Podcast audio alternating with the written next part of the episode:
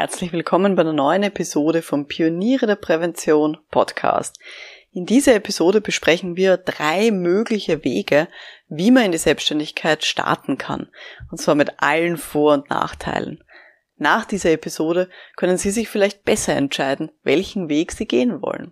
Schön, dass Sie mit dabei sind. Um in Betrieben wirklich etwas zu bewegen, braucht es mehr als Fachwissen. Pioniere der Prävention. Psychologische Impulse für Ihren Erfolg in Arbeitssicherheit und Gesundheitsmanagement. Veronika Jackel inspiriert Präventionsexpertinnen und Experten mit Empathie und Energie. Profitieren auch Sie vom Know-how der erfahrenen Arbeitspsychologin Veronika Jackel. Liebe Pioniere der Prävention, seit über elf Jahren bin ich jetzt selbstständig. Zuerst war ich solo selbstständig, dann habe ich begonnen, Leute fest anzustellen, dann habe ich noch eine zweite Firma gegründet, später habe ich mich wieder reduziert, ja, um eine Arbeitsform zu finden, die jetzt optimal zu mir passt. Und es gibt so viele Varianten von Selbstständigkeit und auch, wie man eine Firma gründen kann. Falls Sie jetzt selber überlegen, ob Sie sich selbstständig machen sollen, dann ist das jetzt die perfekte Episode für Sie. Sie können so ein bisschen in Ruhe mit überlegen, welchen Weg, ja, welcher Weg für Sie besonders passend sein könnte, welchen Weg Sie vielleicht gehen wollen. Ich möchte vorneweg eine kleine Warnung aussprechen. Selbstständigkeit ist nicht für jede Person geeignet. Und es ist auch definitiv nicht der heilige Gral der Arbeitswelt. Ich kenne tatsächlich einige Personen, ja, die selbstständig waren und die dann doch wieder eine Anstellung gesucht haben. Einfach weil dieses Unternehmertum für sie nicht gepasst hat. Weil sie vielleicht ja noch nach mehr Beständigkeit gesucht haben. Oder weil sie schlicht und ergreifend viel zu wenig verdient haben, um sich damit über Wasser halten zu können. Und ganz ehrlich, das muss nicht sein. Natürlich, Selbstständigkeit kann wunderschön und erfüllend sein. Aber man muss schon klar sagen, man muss dafür gemacht sein. Man muss am besten eine Strategie haben oder zumindest mit der Zeit ja einen Plan für sich entwickeln. Und deswegen erzähle ich Ihnen heute diese drei Wege, wie man in die Selbstständigkeit reinkommen kann. Ich erzähle von meinem Weg, ich lasse aber auch andere Selbstständige aus der betrieblichen Prävention zu Wort kommen. Bevor wir loslegen, rund um dieses Thema der Selbstständigkeit gibt es auch ganz viele Kurse in der Online-Akademie für Pioniere der Prävention. Das heißt, wenn man hier starten möchte, dann empfehle ich als Ausgangspunkt das Video mit dem Titel Selbstständigkeit in der betrieblichen Prävention. Und darauf aufbauend gibt es dann Spezialkurse rund um Positionierung, Honorargestaltung, Kundenakquise, Netzwerkaufbau und so weiter. Also da empfehle ich es wirklich, in der Online-Akademie reinzuschauen unter www.pionierederprävention.com. Gut. Also das mal vorneweg. Und jetzt starten wir mal los mit diesen drei Wegen in die Selbstständigkeit. Der erste Weg ist, ins kalte Wasser zu springen. Wirklich gleich nach der Ausbildung reinzuhüpfen in diese Selbstständigkeit oder dass man tatsächlich auch kündigt und dann ins kalte Wasser springt. Es gibt einige Leute, die sagen, ja, ich habe gekündigt, weil ich es in meinem Job, in meinem Angestelltenjob nicht mehr ausgehalten habe. Und es gibt auch Leute, die nach der Ausbildung gleich sagen, oh Gott, ich will nicht in eine angestellte Position, ich möchte mich gleich selbstständig machen. Und das kann natürlich auch aus unterschiedlichen Gründen auch passieren. Manchmal passiert es auch, weil andere erfahren, dass ich jetzt eben diese Qualifikation habe oder dass ich diese Ausbildung gemacht habe und dann mich fragen und eben eine Dienstleistung von mir haben wollen. Ja, das sind so die unterschiedlichen Varianten, warum man denn ins kalte Wasser springt und sich eben, ja, gleich mal selbstständig macht, zum Beispiel nach einer Ausbildung, oder dass man von heute auf morgen zum Beispiel kündigt und sagt, gut, mit dem, weiß ich nicht, 31.8. kündige ich und mit dem 1.9. bin ich dann selbstständig. Was ist der große Vorteil von diesem Weg, wenn man ins kalte Wasser springt? Man muss sich gleich mal überlegen, wie man an Kundinnen und Kunden rankommt und wie man sich positionieren möchte. Und wenn das funktioniert, ganz ehrlich, dann ist die Wahrscheinlichkeit sehr hoch, dass es auch beständig ist. Also wenn man da schwimmen kann in so einem kalten Wasser, dann ist das schon mal eine wirklich gute Voraussetzung für die nächsten Jahre. Aber natürlich gibt es auch viele Nachteile, um, ja, wenn man so ins kalte Wasser hüpft. Man braucht definitiv ein finanzielles Polster. Man darf auf gar keinen Fall davon ausgehen, dass man im ersten Monat der Selbstständigkeit gleich tausende Euro verdient. Gehen Sie eher davon aus, dass Sie im ersten Monat nichts verdienen. Gar nichts. Und selbst wenn man zu Beginn einige Kundinnen und Kunden hat, vielleicht aus alten Kontakten, dann ist das sehr häufig nicht dauerhaft beständig. Vor allem nicht dann, wenn man sich nicht aktiv drum kümmert. Das braucht schon viel Arbeit. Und das hat der Ralf Egger in der Episode ähm, auch so ein bisschen erzählt und der hat da seine Frau in dem Kontext als besonders wichtig hervorgehoben. Hören wir vielleicht da nochmal rein. Und natürlich muss ich da auch noch dazu sagen, meine Frau. weil wenn ich mich selbstständig gemacht habe, sie hat mich immer unterstützt, weil das war natürlich äh, definitiv ein wirtschaftlicher Faktor.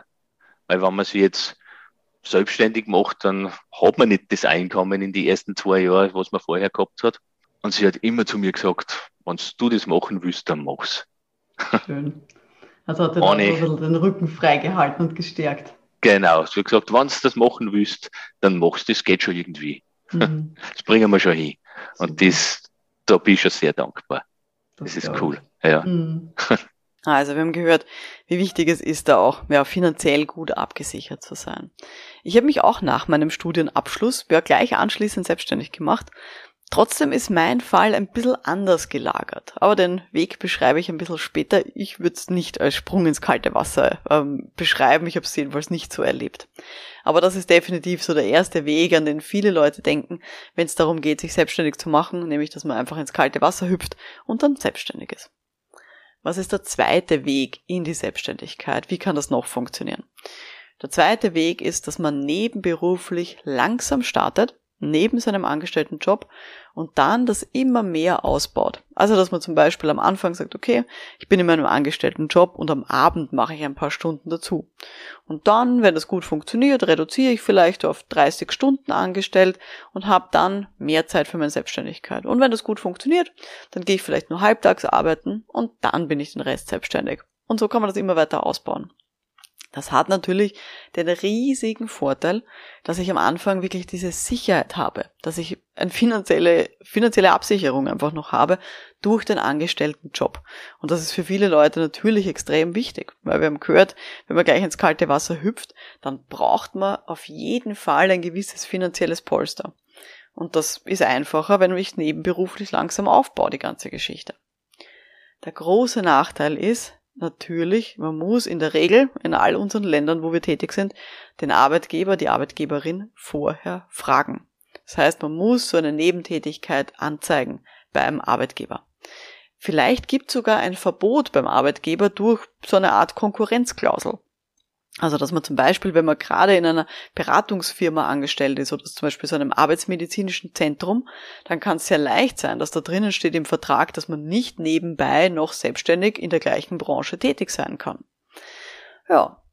Ein weiterer Nachteil, den ich da auch sehe, ist, dass man in der Selbstständigkeit dann ja, ein bisschen weniger macht, sich ein bisschen weniger reinhängt, als man das tun würde, wenn man wirklich im kalten Wasser ist und schwimmen muss. Weil man ja so ein bisschen diesen sicheren Hafen hat und dadurch nicht getrieben ist, dass man jetzt extrem viel akquiriert an Projekten beispielsweise.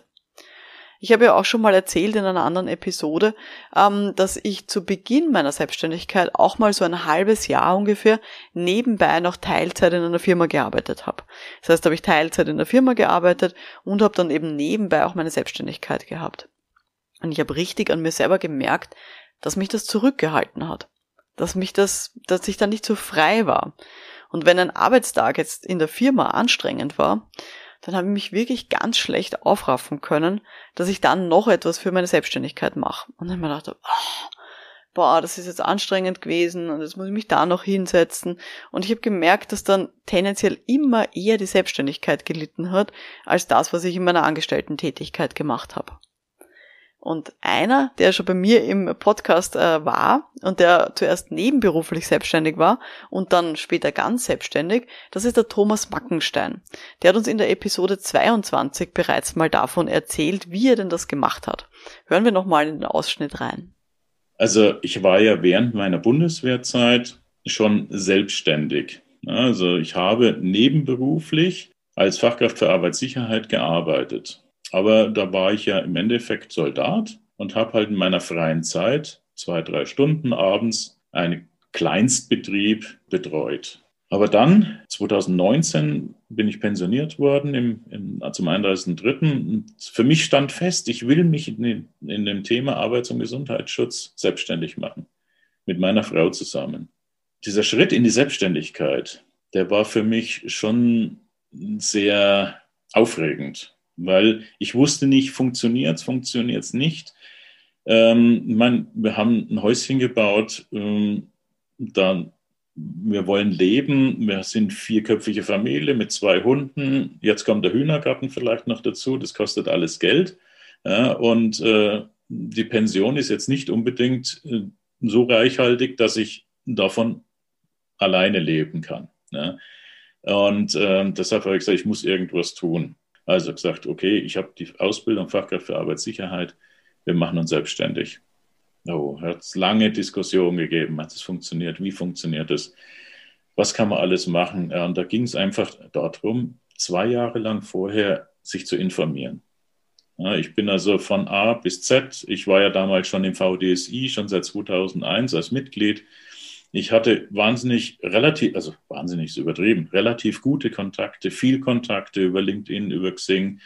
Äh, ja, Kommunikation einfach. Ja, ich habe auch über den VDSI wahnsinnig tolle Leute kennengelernt und äh, ich habe mich auch immer wieder äh, ja integriert auch in die Region, mhm. ähm, um da auch Menschen kennenzulernen und zu fragen, wie haben es denn die gemacht? Ja, und das hat sich irgendwie ergeben und dann zum 1.4.2019 Selbstständigkeit ja, also auch dieser Weg, dieses langsam nebenberuflich starten, auch das ist nicht einfach. Es braucht auch viel Abstimmung mit der Familie. Natürlich hat es den Vorteil, dass man eben in aller Ruhe Informationen einholen kann und auch Kontakte aufbauen kann.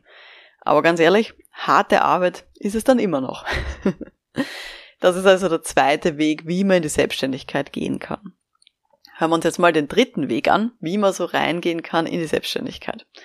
Und das ist auch ganz spannend, nämlich, dass man zuerst mit Kooperationspartnern, Partnerinnen mitläuft. Dass man eben als Subauftragnehmer, Auftragnehmerin hier startet in die Selbstständigkeit. Auch das machen einige Leute. Dass man sich zuerst anhängt an erfahrene Menschen und dann langsam lernt, sozusagen auf eigenen Beinen zu stehen. Dass ich eben zuerst jemanden habe, der sich schon gut auskennt, der zum Beispiel schon eine Firma aufgebaut hat und der mich dann bittet, in sozusagen seinem Namen oder ihrem Namen hier ein paar kleine Projekte oder Projektteile zu übernehmen. Und hier kann ich dann eben auch langsam reinwachsen, ja, in diese Branche, in diese Selbstständigkeit. Und das würde ich sagen, das war mein Weg. Also, falls Sie das noch nicht gehört haben, in der Episode 31 ähm, habe ich das ein bisschen im Detail erzählt. Und zwar die geheißen, die wichtigste Entscheidung meiner Karriere habe ich nicht selbst getroffen. Das war der Titel von der Episode 31. Bei mir war es so, ich habe äh, einerseits habe ich eine Trainerinnenausbildung gemacht, ähm, neben dem Studium also so eine Didaktikausbildung. Und mein damaliger Lehrtrainer, der hat eben jemanden gesucht für das Training, für Seminare mit arbeitslosen Jugendlichen und hat mich dann eben schon während der Ausbildung gefragt, ob ich das mir nicht vorstellen könnte, dann nachher für ihn zu arbeiten und diese Trainings mit den arbeitslosen Jugendlichen zu übernehmen.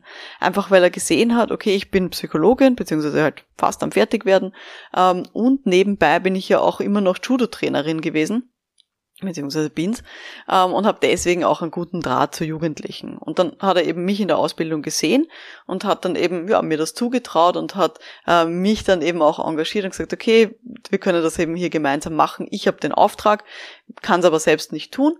Möchtest du, Veronika, da nicht eben für mich einspringen und hier mitarbeiten? Das war die eine Geschichte, wo ich mich eben sozusagen dran gehängt habe an einen Kooperationspartner. Und zusätzlich habe ich dann eben auch noch einen zweiten Kooperationspartner zu Beginn gehabt, nämlich das war mein Professor, wo ich meine Diplomarbeit geschrieben habe in der Psychologie. Und der hatte damals eben, oder hat eigentlich immer noch, nebenbei, neben seiner Professur, eine Unternehmensberatungsfirma. Und eben bei dem habe ich meine Diplomarbeit geschrieben und der hat offensichtlich bei meiner Diplomarbeit gesehen, ja, wie ich arbeite und ja, was ich halt auch gut kann und der hat mich dann noch zu anderen Projekten mit dazu geholt für seine Beratungsfirma. Und dann habe ich eben hier unterstützt für Interviews, für Workshops und für ja das ganze Operative, würde ich sagen, bei bestimmten Projekten. Da hat er mit seiner Beratungsfirma die Kundenprojekte an Land gezogen und ich habe dann eben als Subauftragnehmerin auf Honorarnote dann bestimmte Teile davon übernommen und dann eben auch operativ ausgefüllt. Also das war so der zweite Kooperationspartner, den ich zu Beginn von meiner Selbstständigkeit hatte. Der Vorteil, wenn man mit solchen Leuten mitläuft, der Riesenvorteil ist, man bekommt auch diese Unterstützung von erfahrenen Leuten. Das heißt, ich kann unglaublich viel lernen von solchen Menschen aus dem Thema Kundenakquise, rund um Methoden, wie man mit Kundinnen und Kunden umgehen soll. Also das ist wirklich wertvoll. Und eben dieser Austausch und auch das Zuschauen von Leuten, ja, die vielleicht schon seit 20 Jahren selbstständig sind oder länger, habe ich so viel mitnehmen können zu Beginn meiner Selbstständigkeit. Aber große Achtung hier, große Achtung. Der große Nachteil, wenn man hier startet mit solchen Kooperationspartnern oder Partnerinnen. Es kann sein, dass man dann nie wirklich unabhängig wird. Und es ist dann vielleicht schwierig, langsam sich auch eigene Kundinnen und Kunden aufzubauen. Also, dass das etwas ist, was dann umso schwerer wird, wenn man immer so ein bisschen in einem Abhängigkeitsverhältnis ist und sich vielleicht auch ein bisschen zu sehr darauf verlässt, dass die andere Person eh die Kunden anzieht und man dann selber hier ein bisschen mitarbeiten kann. Zusätzlich würde ich immer ganz, ganz aufpassen, wem man denn wählt als Kooperationspartnerin. Das sollte auf gar keinen Fall die beste Freundin oder der beste Freund sein. Weil wenn das dann schief geht, dann ist nicht nur das Geschäftliche schief gegangen, sondern vielleicht auch eine ganze Freundschaft weg. Also da muss man sehr, sehr vorsichtig sein. Und ich sollte vor allem zu Beginn darauf aufpassen, dass das auch jemand ist, der wirklich eine ähnliche Einstellung zu Geld hat. Das heißt, dass das, dass das klar auch ist, okay, für welche Tätigkeit bekomme ich welches Honorar, wo liegt mein Aufgabenbereich, wo liegt der Aufgabenbereich von der anderen Person. Wenn das nicht ganz geklärt ist, dann kann das zu wirklich großen Spannungen führen. Und auch das habe ich im Laufe meiner Selbstständigkeit schon erlebt, eben mit KooperationspartnerInnen. Ich glaube, ich sollte dazu mal eine eigene Episode machen. das ist gar nicht so einfach. Ja. Also, das sind so die drei Wege, wie man in die Selbstständigkeit auch starten kann. Und wirklich einfach ist es nie. Aber wenn man einen Plan hat, geht es natürlich leichter. Und wenn Sie jetzt noch nicht ganz sicher sind in Ihrer Entscheidung, ja, ich will mich selbstständig machen, aber welchen von diesen drei Wegen soll ich denn gehen? Also soll ich jetzt ähm, hier ja gleich ins kalte Wasser mich begeben, reinspringen und einfach machen? Soll ich nebenberuflich langsam versuchen, mir das aufzubauen? Oder soll ich vielleicht auch mit KooperationspartnerInnen mitlaufen und dann langsam schauen, mir einen eigenen Kundenstock aufzubauen? Dann ähm, hören wir mal rein, da gibt's noch einen Tipp vom Ralf Egger dafür für uns. Ja, aber gerade dann ist, glaube ich, sehr wichtig, so auf den eigenen Körper oder wie du sagst, das eigene Bauchgefühl genau. auch zu hören, dass man ja, was tun muss und dann eben in welche Richtung. Ja, und das ist wirklich, ich glaube, das, das ist bei relativ viel Leuten der Bauchgefühl. Man hat einmal, wenn man das erste Mal drüber nachdenkt, hat man eine Richtung. Und meistens, meistens ist die nach drei Wochen Nachdenken immer noch die gleiche. Also ein ganz ein wichtiger Tipp, den ich nur unterstreichen kann. Das war jetzt die heutige Folge vom Podcast für Pioniere der Prävention. Wenn Sie mehr über meinen Start in die Selbstständigkeit wissen wollen, dann hören Sie jetzt nochmal rein, gerne in die Episode Nummer 31. Episode 31. Und zum Abschluss noch ein kleines Zitat von der lieben Edith, die auch ein Mitglied ist bei den Pionieren der Prävention. Die hat Folgendes getwittert, ich zitiere, ich bin frisch dabei bei den Pionieren der Prävention. Spannende, vielfältige Themen rund um Prävention plus Videos und gute Unterlagen hilft mir, mein Business weiterzuentwickeln und auch den Fokus zu behalten. Dankeschön, liebe Edith, das freut mich sehr, dass dir die Pioniere der Prävention ja dabei helfen, auch dein Business weiterzuentwickeln, selbst wenn du schon so lange selbstständig bist. Und wenn auch Sie, liebe Hörenden, sich mit Gleichgesinnten weiterentwickeln wollen, dann schauen Sie wirklich vorbei unter www.pionierederprävention.com. Da sind wir ein ganz ein großes Netzwerk und ganz viele von uns sind eben selbstständig, sind diesen Weg schon gegangen und helfen auch sehr gerne Leuten, die eben gerade jetzt in die Selbstständigkeit starten wollen. Mein Name ist Veronika Jackel. Vielen Dank fürs Dabeisein und wir hören uns dann in der nächsten Folge. Bis dahin, alles Gute. Ciao.